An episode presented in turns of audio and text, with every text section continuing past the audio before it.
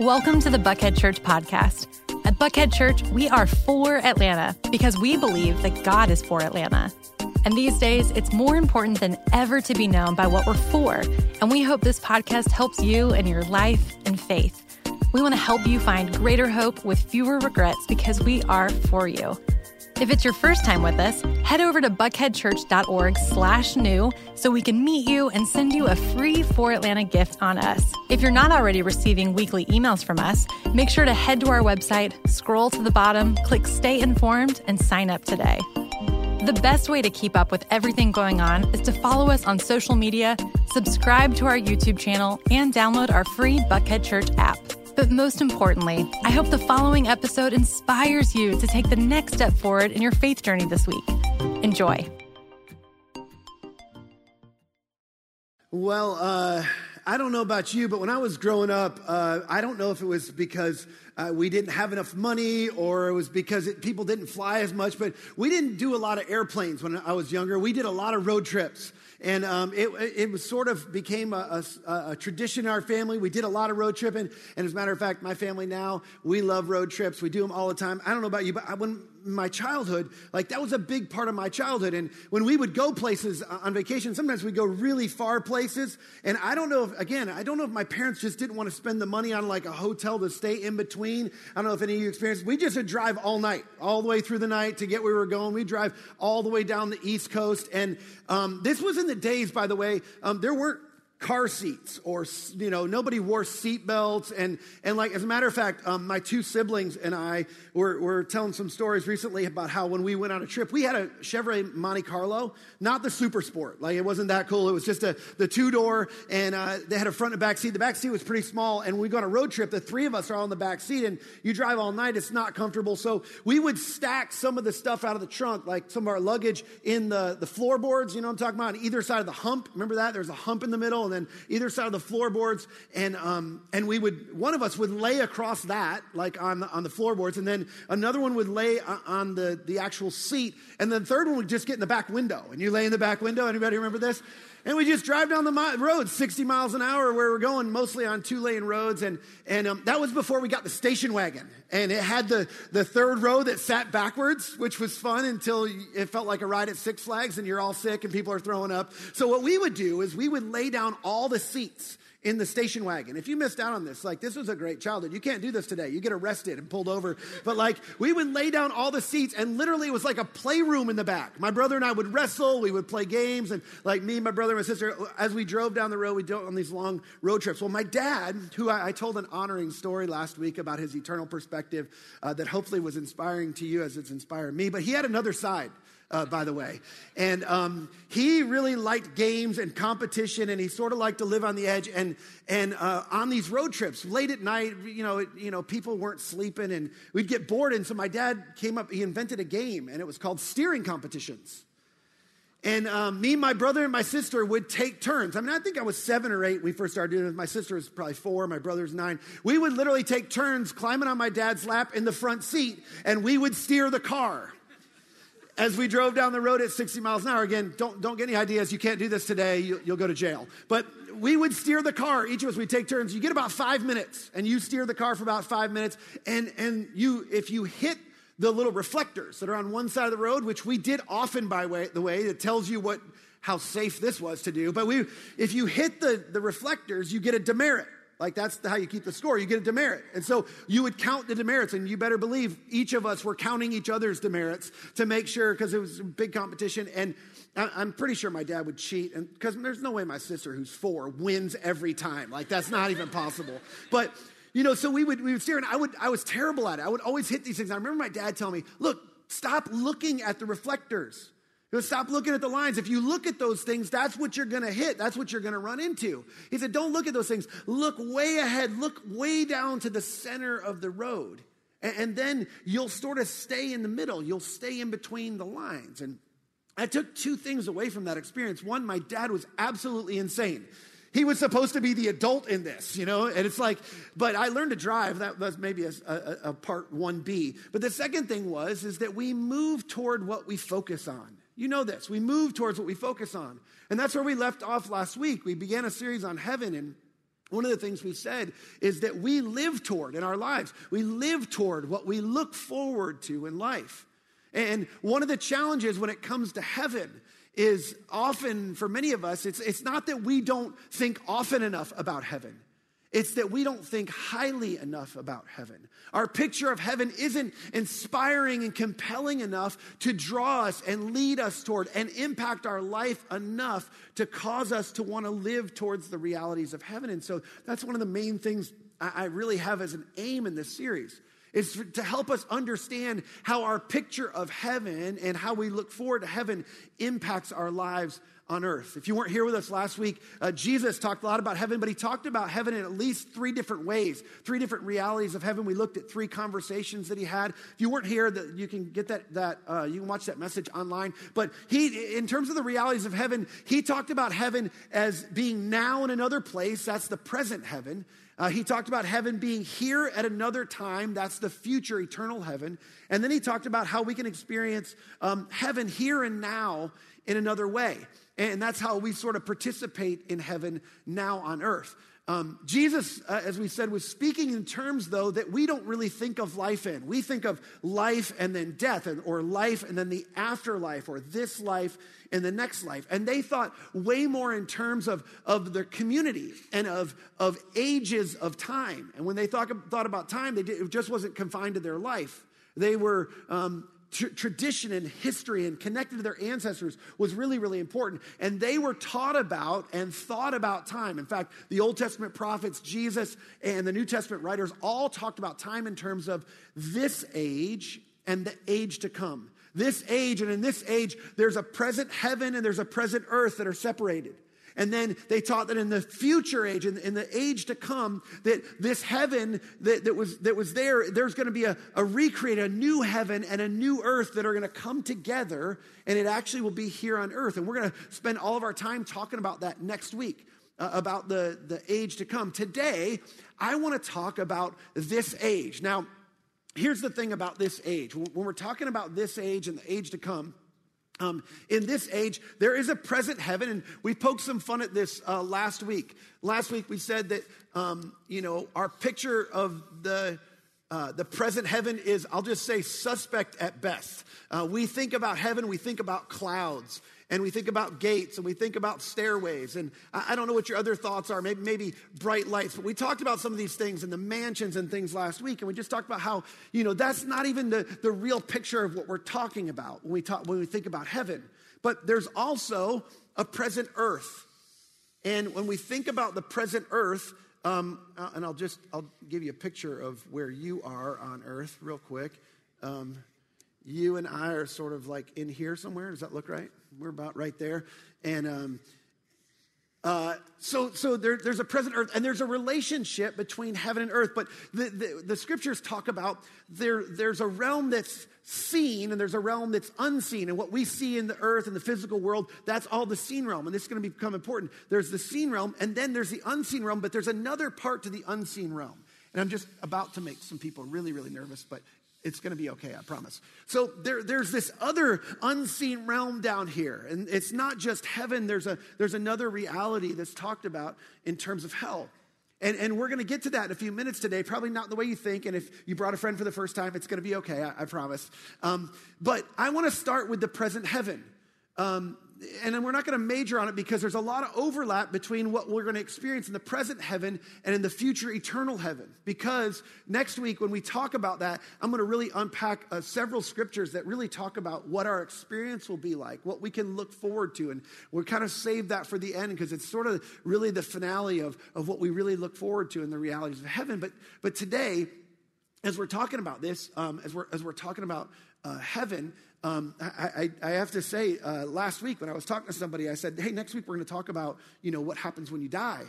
And after the service, somebody said, man, I really commend you for talking about the heaven, you know, because this is a difficult topic to talk about. And I was like, I was thinking they were thinking like, because there's a lot of like disagreement or whatever. And, and they're like, no, no, I just think it's a, it seems a little early in the day to be reminding people that they're going to die. And I was like, this was supposed to be encouraging, right? Like, but, but, um, we are going to die. And the reality is, is, is the scriptures say that those people who believe in Jesus, they're going to go to a present heaven.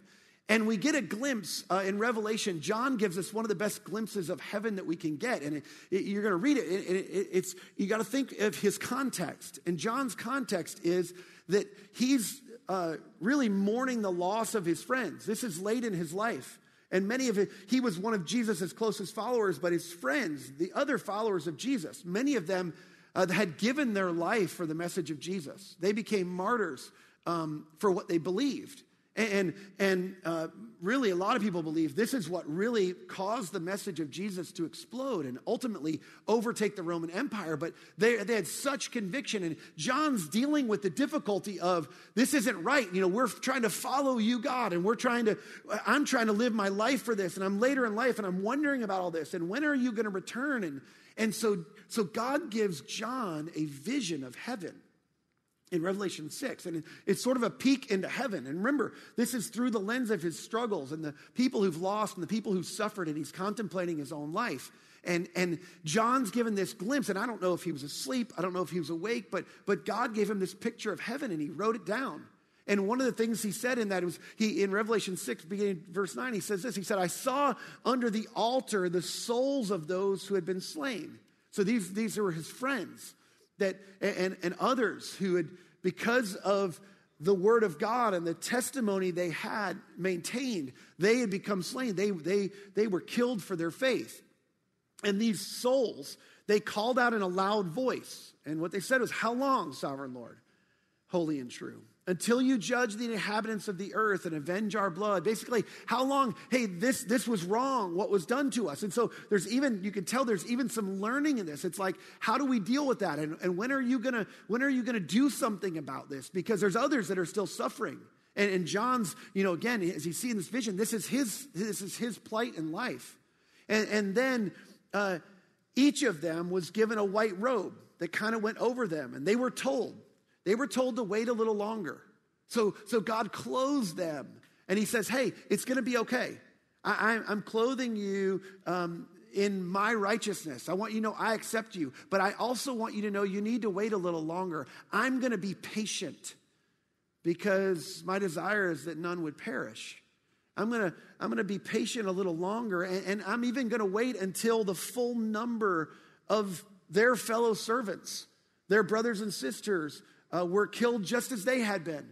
There are other, this is the way, this is the, the, vision. Imagine this. John gets this vision, and, and basically God's saying to him, he's given this vision of heaven, and these souls are talking, and God responds to him. He says, Look, there's more that's going to have to be sacrificed, unfortunately. I mean, we've talked about this before. This is the way of Jesus. It, it, it involves sacrifice in this life, but what we sacrifice for what we have coming for us. And this is the picture. What you have ahead of you it, it, in the grand scheme, eventually you're going to realize it was really small. The, the sacrifice was really small in comparison to eternity. It's like the hundred dollars in comparison to having an unlimited amount of money. It's like, it's just, it's not that big a sacrifice. And John acknowledges in this, there's at least three things to look forward to. And again, this is just partial in comparison to what we're going to look at next week. But he said, look, you're going to go to a physical place. And the, the evidence, he, he he saw souls, and there was an altar, there were loud voices, which, which shows vocal cords, and, and there's these white robes. So you're going to go to a physical place if you want to know what you can expect. And, and in this physical place, um, it, it's not that um, a lot of people believe that physical is opposed to spiritual because physical is bad. And so we're going to be removed from our bodies because physical is bad, and we're going to, you know, heaven's only spiritual. But the scriptures don't teach that. It, it, and, and if you think about it, physical and spiritual can't be opposed to each other. This is a very new age thought, by the way. Um, it, they can't be opposed to each other because if that were true, then God couldn't have inhabited a body in Jesus. He, he, God, who was holy, took on a physical body. And then that body was raised from the dead and he ascended to heaven. So we know there's at least one body uh, in heaven.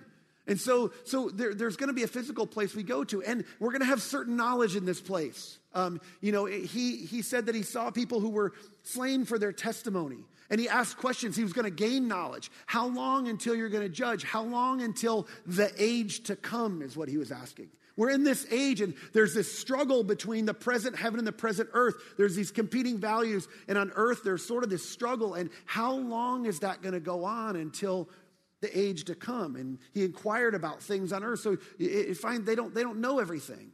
They're asking questions. And they're aware of things that are happening on earth. And some of that is because they're talking with god. But as you imagine i mean i mean I, I, think practically about these things. I mean you imagine you're in heaven. It's like there's thousands of people coming into heaven every day from earth. And they've got all sorts of information. If they're remembering about what happened on earth they have information that they're bringing into heaven. And we know we have to remember because we're going to give an account one day. You have to be able to remember what you did to be able to give an account uh, for your life on earth.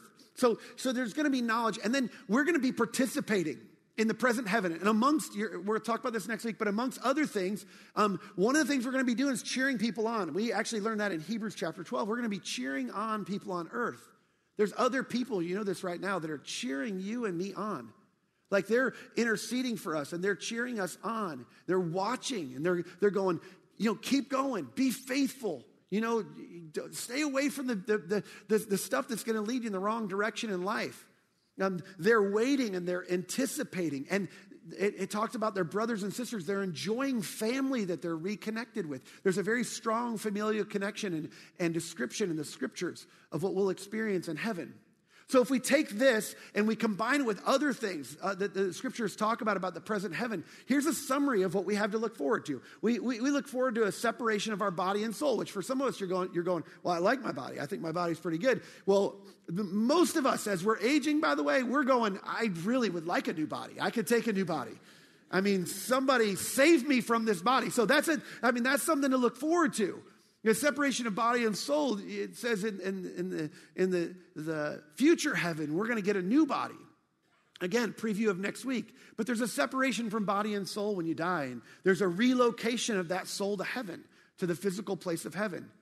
There's a, this is, this is so important, there's a liberation of that soul from sin and from the brokenness of the world the oppression of this world, any physical struggle, we, we, we, we're able to be uh, freed of that. We no longer deal with temptation. We no longer deal with the brokenness and the hurt and the depression and the anxiety and the, the anger and all of those things that, that just plague us on the inside. We're liberated from those things. And then there's a reconnection with loved ones.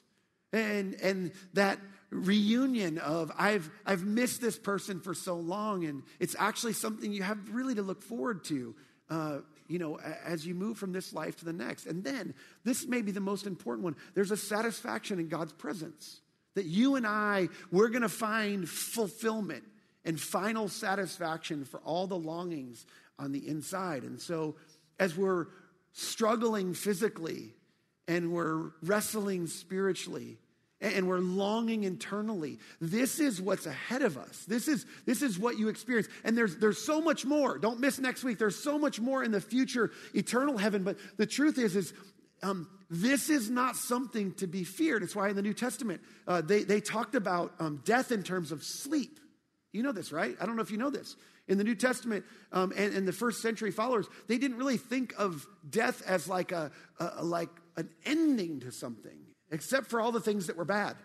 And it's like, hey, I'm going to go to sleep and I'm going to wake up. And when I wake up, I'm going to be in this, this place where I've experienced a liberation and a reconnection with people and this satisfaction in God. Now, with all that in mind, and and and so much more in the future heaven. But just just with that in mind, I want to take us back last week. I, I, we stopped uh, part way through Paul's thought, we just got the first part of what he was saying in Colossians chapter 3. And this is where he began. He said, if you were here, you remember this. Since you have been raised to new life with Christ, you've been given a new life with Christ. Because you've given a new life, set your sights on the realities of heaven, where Christ sits in the place of honor at God's right hand.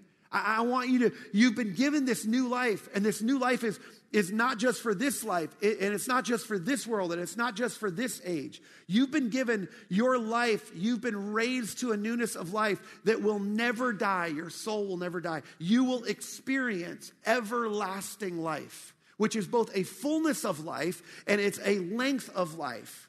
That's what you've been given, that's what you've been raised to. So here's what he says think about, think about the things of heaven, not the things of earth. For you died to this life. You died to this world. You died to this age. And your real life is hidden with Christ in God. I think in some ways, like if and I, I, I imaginary, I'm, I'm, a preacher, so I do this a lot. Imaginary, I have imaginary conversations between some of these, these uh, saints of old. And like, imagine this is what Paul would be saying to John. John's like, John's like, well, I, when, what's going to happen? And there's all this suffering and what I'm dealing with. And, and I think Paul's like, dude, you died to this life. Remember? Like we who cares if you die? Who cares if you're sacrificed? We don't have to worry about that. You don't have to be fearful of that. Like this is just like this is not the life we have to look forward to. There's so much more.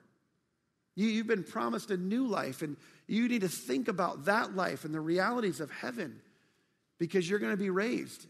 Because when Christ, who is your life, is revealed to the whole world, you will share in all his glory. In the age to come, when Christ comes back and he, he connects the new heaven and the new earth, you're going to share in all the glory and the goodness of that reality of heaven. So set your sights on the realities of heaven, and you'll begin living in that direction, as we talked about last week. And then, this is the best part Paul goes on to unpack how we experience those things how we experience heaven, even begin to get a taste of heaven now on earth. He says this He says, So put to death the sinful earthly things lurking within you. Put to death the, the sinful earthly nature that's on the inside of you. And you need to fasten your seatbelt at this point because this is not a road trip with my dad. This is going to get bumpy for a second. He gets intensely personal, and this will be uncomfortable, I promise you. He says this He says, Have nothing to do with sexual immorality or impurity, uh, uh, lust, and evil desires. When you look, and you look again, and you look at what you shouldn't, and you hook up with someone you shouldn't, and you set your sights on things that you shouldn't. You set your sights, you aim way too low.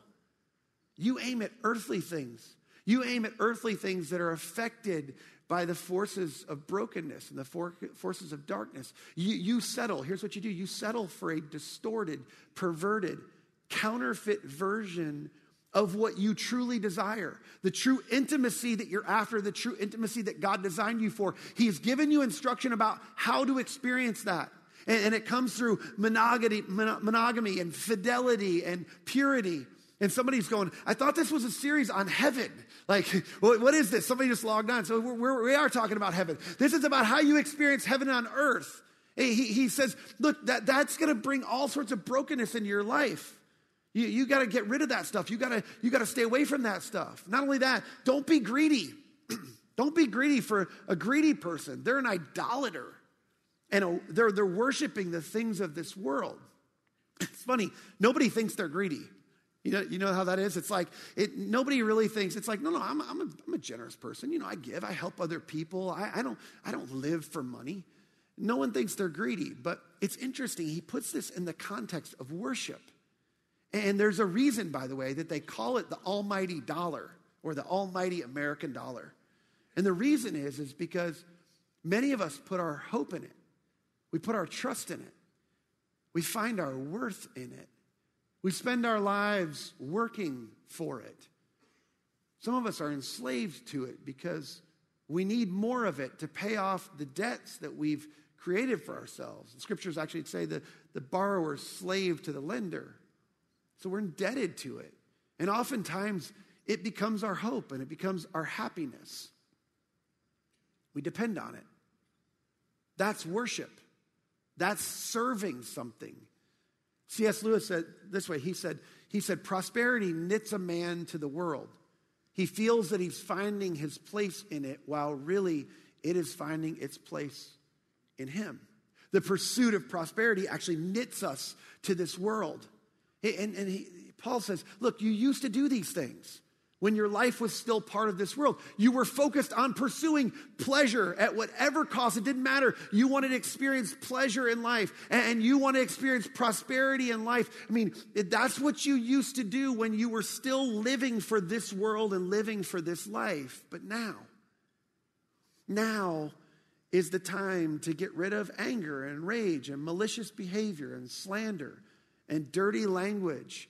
Don't lie to each other for you have stripped off your old sinful nature and all its wicked deeds. He, these are a lot of these things are things we do to gain and maintain power in life. And so here, here's what he's saying. He's look, you have this. You, this is you, by the way. Um, I don't, I don't know if you like you or not, or you like my drawing of you. Drawing people's not my best uh, thing, so I don't, I don't try real hard at that. But there, you have, whether you know this or not, on the inside of you, as long as you live in this world, you have a sinful nature that you're going to struggle with. And that sinful nature is going to cause you at all costs to want to uh, pursue pleasure and prosperity and power because it's prom- the, the promise of those things. This is going to satisfy you. You're going to feel better if you if you pursue these things. This is what you really want. This is really what you should be after. This is what you should be pursuing because this is going to satisfy and fulfill you. The apostle Paul's going, "Look, these things that you're chasing after in this life, they've been promised to you already. It's your reality in heaven. The the, the final satisfaction that you're going to experience in paradise in heaven, what awaits you, you don't have to clamor for that now. Now you're going to experience some sacrifice and you're going to see other people that you think are getting ahead or they're getting away with or, or they're experiencing a better life than you. But here's what you need to know that these, these things, they, they can bring out all sorts of problems in your life. These, this sinful nature leads you to be focused on these things and it leads towards brokenness and death and destruction. Then, in contrast, he, he says, you know, after, after talking about that, in contrast, he, he says, look, instead, put on your new nature and, and be renewed as you learn to know your Creator, as you learn to know who God is and, and what God says and what God wants for you and how He instructs you to lead your life. As you get to know your Creator, you'll become like Him. As you take on this new nature, you live into this new nature. He's made it possible for you to do this now that you have this new life. Which it's interesting when he talks about becoming like their Creator, we don't read it this way. But in the Hebrew mindset, that idea of becoming like God would have sent them back to the garden story. Some of you know I love that story. Genesis 3 is one of my favorite stories because it's like the story of life. It's the story of all of our lives. And they were trying to become like God. They were really trying to become the God of their own lives. But they were doing it in an illegitimate way. They were trying to get out from under the authority of God. And the truth is, is that's not what the Apostle Paul's talking about. He's going, look, as you take on your new nature, you put on your new nature, God's going to renew you. As you come to know Him and you come to follow Him, you're going to become like Him. You're going to begin to resemble your Father in heaven as a part of His family. It's, it's sort of this full circle restoration. It's a legitimate path to be like God. He goes on, he says, Look, here's how you do that you make allowance for each other's faults. There's a novel idea. Somebody has a fault, you make space for it because we all make faults. That's, that sounds like a good idea. And this is, then he just takes the bar and raises it way high and forgive anyone, anyone who offends you. Wait, wait, wait. Anyone? I mean, for any reason, forgive anyone. Well, what about the person? Forgive anyone. I mean, who, who doesn't fit in the category of anyone? He says, forgive everyone who offends you. Remember, the Lord forgave you and he's freed you. So you must forgive other people. Which I'll just say in our day and age today, that would create a, a massive anti cancel culture, wouldn't it? I, I mean, when you talk about making room for other people's faults, and forgiving anyone, that's the exact opposite of the cancel culture in our world. It's an anti cancel culture. In fact, it's an ultra grace culture. Imagine if there were a group of people, maybe a group of people this size, who just decided in the world we're going to live an ultra grace culture and we're going to make room for people's faults. And we're going to forgive people because of the way we've been forgiven. And he goes on, he says, above all, uh, clothe yourselves with love. What if we decided to clothe ourselves with love, which binds us all together in perfect harmony? We were united in this love and this grace that we're pouring out to people in our world, and we let the peace that comes from Christ to rule in our hearts. He, he basically, this is what Paul's saying, there, there's, a, there's an opposing force, and, and it's, it's, it's a new nature. It's this new nature that you've been freed to in Christ, that you've given, been given in this life. And, and this new nature, above all else, he says, is love. And it, it's, it, it's a culture, creates a culture of radical, radical grace. And, and it's, it's a culture that sets its mind and it's focus on peace and not conflict, um, around unity and bringing people together. And this new nature sets its sights on those types of things. And that actually points towards the realities of heaven because that's, that's sort of the, the order of heaven. When Jesus says here, when he says, uh, or when the Apostle Paul says, let the peace that comes from Christ to rule in your hearts, that word rule is governance language. This is about who governs what in your life. It's, it's about a rule of life. The question is, like, what's ruling? What's governing your life? What's, there's two forces there's, there's the new nature and there's the sinful nature. And these two forces, Paul says this somewhere else in Galatians chapter 5, if you want to look up later, these two forces are fighting each other for the rule of your life. They are currently working on you and they're opposed to each other, but they're working on you, trying to influence you. This is where we get, by the way, you know, these, this cultural concept of you have an angel on one shoulder and a devil on the other shoulder, and you, you know, everybody can kind of relate to that. This is why. This is why. There's two forces in the unseen world. And some people get uncomfortable when you talk about things like this, but there's the seen world and there's the unseen world. This is what the scripture talks about. And in the unseen world, there's two forces that are battling, and you're in the middle of the unseen world. And the sinful nature, it's trying, it's trying to get you to, to, to self govern your life. And that sort of self governance, moving out from God's governance in your life, going, I'm going to do what feels right for me. I'm going to do what I want to do. I'm going to do what I think satisfies me. I'm going to pursue what I want. It causes you to pursue certain things in life. And it leads to chaos, chaos and death and destruction in our lives. And then he said there's a new nature, though, that in Christ you can lean into and you can pursue life, love and grace and peace. You pursue a different set of things. And, and it comes by surrendering control of your life. Putting on this new nature is, is not about taking control and gaining control and ruling your own life. It's about going, I, I'm, I'm surrendering my life. This isn't even my life. I've been given a new life. And I'm going to surrender this life that I have in this present age. And I'm going to allow God to renew and restore and redeem what He can so that I can experience and I can bring down some of the realities of heaven into this world. Do you know that you, and I make these choices every day? This is how this works. You and I make choices every day. And every day, you and I make choices that either bring the order of heaven down into our lives or it pulls the chaos and brokenness of hell up into our lives. Everything is spiritual. The decisions you make about your sexuality, the decisions you make about your finances, the decisions you make about your careers and your relationships, and the stories you're going to tell, and the excuses you're going to make, and the things you're going to prioritize, and how you're going to spend your time and your money, all those things are spiritual. And you make decisions every day. And you either make decisions that are governed by the rule and the authority of heaven. And when you do that, you actually bring down the goodness and the order and, and, and the, the grace and the mercy and the peace of God into your life and other people's lives. Or we make decisions that brings the chaos and the brokenness and the destruction of hell up into our lives. Now, I just want to say this real quick. It's a quick caveat. Like, if you're here today and, and you don't, you, you believe that all there is to life is this life, I understand that. And, and if that's you, I'll just say this. If you think your one shot to experience all your deepest longings in your heart is this life, have at it. I'm serious. You should just go for it. Because if, if there's not really a reality that you can look forward to, that you can put your hope in, that's something that you go, it doesn't really matter what happens in this life. I have an eternal life. I have a life on the other side of this life that, that this life cannot ever even compete with. Sacrificing a hundred for an unlimited amount is, is not a big deal. But if you're somebody who's going, I don't, I'm not so sure I can put my hope in that. I, I want to get as much as I can out of this life. Have at it.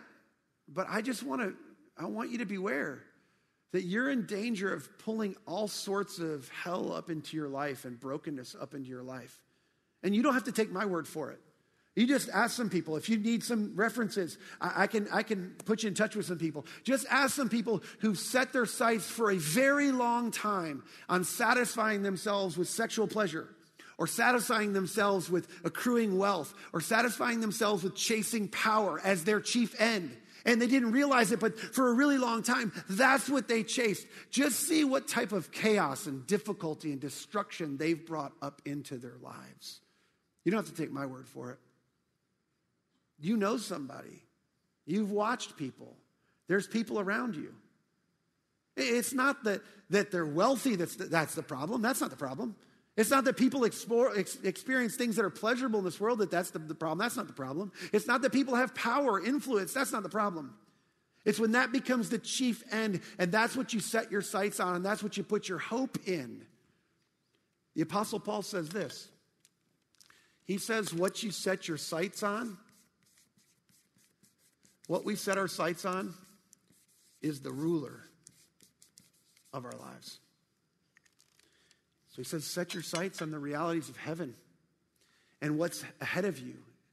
Because living under the authority and the governance of heaven in God's created order, it brings the goodness and glory and, and, and well being and meaning and purpose. It brings it into this life in, in part and not in fullness, but it, it gives us a taste, and not just for you, but people around you. But when you choose to try to live outside underneath that governance and you, you lean into your sinful nature, you choose your own authority. We pull the chaos of and brokenness of hell up into our lives. And, and, and this is what you need to know. You know, as we talked about last week, what you look forward to, you live toward, and you experience more in your life. And when you look forward to these things, and you you experience not what not what this is promising. You experience the consequences of that. And this is the Apostle Paul is going, don't do that. It's bad for you. But here's what you need to know it's, it's not just bad for you, it impacts way more than just you. Way more. The way we live our lives is a billboard. It, it, it, it, it's a billboard for the ultimate hope that we have as Christians. You know, as we live in our world in our city and we we live in front of the next generation, what do they think we've placed our hope in? What do they see us chasing? What do they think is most important in our lives? We were to ask them the question, people around us, is it any different than anybody else in the world? See, many of us aren't looking forward to the realities of heaven and what's been promised to us way more than we are the things of this world. We're looking more forward to the promotion or a vacation or retirement in such a way that we don't actually put the realities of heaven on display for people in front of us going, you, know, I, I, can make this sacrifice. I can do this because uh, let me tell you what I have coming in front of me. Let, let me tell you the hope that I have in front of me. I have a friend that does this for me often. His name's Kyle, Kyle Pease. Some of you may know Kyle Pease. Kyle is, uh, we got claps for Kyle Pease. I love that. Kyle, um, Kyle, uh, Kyle suffers from cerebral palsy. And um, he, he has his whole life, and Kyle uh, is an extraordinary person. And even though he suffers from a disability, uh, Kyle does a lot of extraordinary things. He's done several triathlons, and this is him at the Boston Marathon. Uh, he's done Ironman triathlons. This guy uh, runs a couple businesses. He has a nonprofit. Um, he's very involved here at Buckhead Church. In fact, I'm talking with him right now about he has this vision for, for wanting to, to create a ministry to, for families that, with kids with disabilities because he's been able to experience and accomplish so much in his life. He wants to give younger kids uh, a, a, greater picture to shoot for in life. And, and Kyle is incredibly inspiring to me. And um, he's of huge personal encouragement to me. And when he heard that I was beginning a series on heaven, he sent me a text message. Kyle sees the world differently than we do, in a really great way, by the way. And this was his text to me. He said, um, I can't wait to hear and see this series. Even though I believe God has way more in store for me in this life, if I were to die tonight, I would be a happy man because God would have turned all of my disabilities into abilities. Listen, when, when you're struggling in this life with difficulty, physically, emotionally, spiritually, internally, not experiencing what you want. I mean, I say Kyle, he, he may have a disability, but he has a massive advantage over most of us. He, he, for me, one of the things that text did for me was to go, you know what? I, I need to learn from you. You have a far keener sense of our inability to experience the ultimate fulfillment and satisfaction in this life that our sinful nature is telling us that we can. You have a far greater appreciation for what we're going to experience in heaven, such that you're not only anticipating and appreciating, you're fixated on what is to come. Let's tell you, that's an insane example of what the Apostle Paul is talking about. If we could see how much we have disabilities in this life to experience what God meant for us to experience, I mean, as good as life gets, it, it, it's, a, it's, a, it's a mere shadow of what's to come. But those shadows are important. You see, when things are difficult, it's because you wonder, well, why wouldn't God, a guy like Kyle is hurt, why wouldn't God just heal him? Here, here's what Randy Alcorn said in his book on heaven. He said, God uses suffering and impending death to unfasten us from this earth and to set our minds on what lies ahead. So the next time you experience a difficulty, you find yourself struggling physically, wrestling spiritually, you, you find yourself longing internally for something, this is the apostle set your sights on what is to come. See, Paul and Jesus both taught that we could experience parts of heaven on earth now. That's why Jesus taught us to pray, Your kingdom come, your will be done on earth as it is in heaven. The Apostle Paul's telling us aim higher, aim for something greater, play the long play. Because what you look forward to, what you're striving toward, is what you're living toward. And it's what you're going to experience more in this life and the life to come. You see, like Kyle, the Apostle Paul was confident that he would rather be away from his earthly body and at home and present with the Lord. In fact, when he summed up this age, he said this. He said, For me, for me to live is Christ. For me to live is Christ. I want to look like him. I want to resemble him. I want to point people toward him. He is my life. He holds my life. For me to live is Christ. And to die is gain. Oh, that's just for the super spiritual people. No, that's just for the professional Christians. I expect the preacher to say that. If people don't see hope in the reality of heaven in our lives, where will they see it? If people don't see there's something greater and worth living for in our lives because of the way we live our lives and what we're experiencing, and they don't experience grace and love and peace from us, they just see us pursuing the pleasures and prosperity and power of this life just like everybody else, what are we pointing them toward? Where is our hope really? You don't really fear death.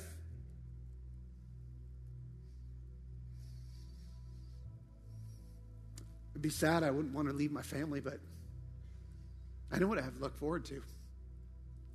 I look forward to reconnecting with my dad one day.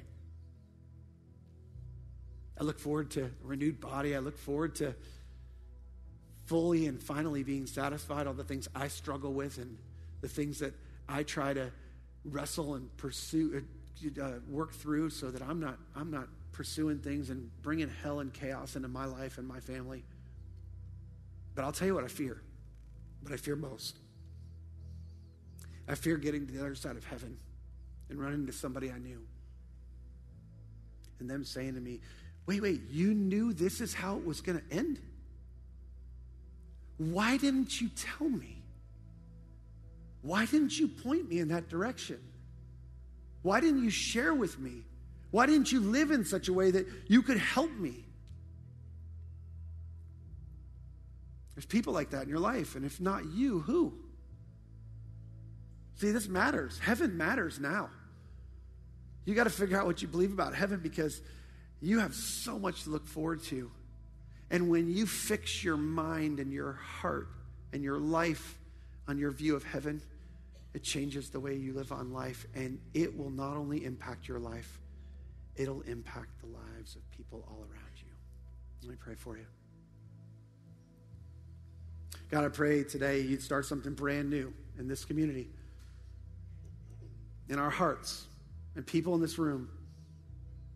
The, the network of relationships is staggering. The number of people that could be influenced if, if a few of us just caught a vision for what it was to live for what is to come to fix our minds on what is to come, to live in the new nature that you've given us, to live our lives under your rule and not trying to escape and live out from underneath it.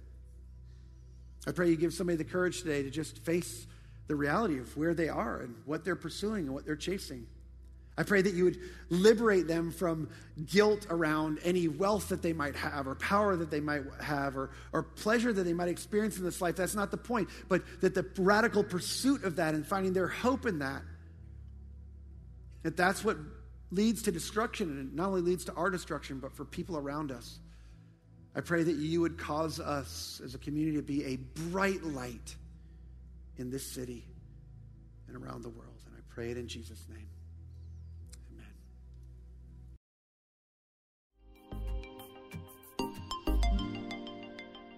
Once again, thanks for listening. If you'd like to hear more messages like this, we've made it super easy. First, you can hit the subscribe button to get these messages on your device every week.